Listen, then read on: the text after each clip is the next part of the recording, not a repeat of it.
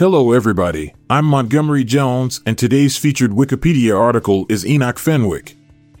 Enoch Fenwick was an American inventor and businessman who lived in the 19th century.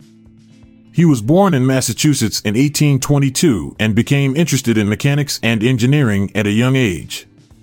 Fenwick's most significant contribution to American industry was the development of a specialized machine for producing nuts and bolts.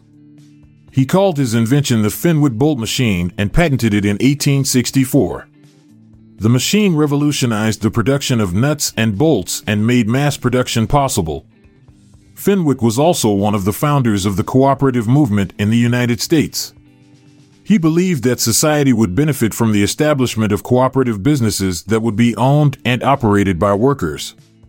In 1860, he helped establish the North End Union, a cooperative that provided a variety of services to its members, including banking, insurance, and housing.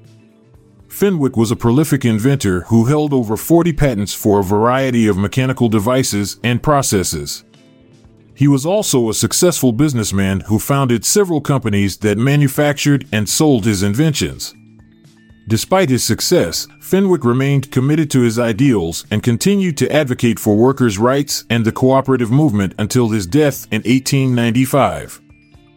I'll be back this time tomorrow with another featured article. Thank you for listening. This podcast was produced by Klassic Studios with information sourced from Wikipedia.org. We donate to the Wikipedia Foundation.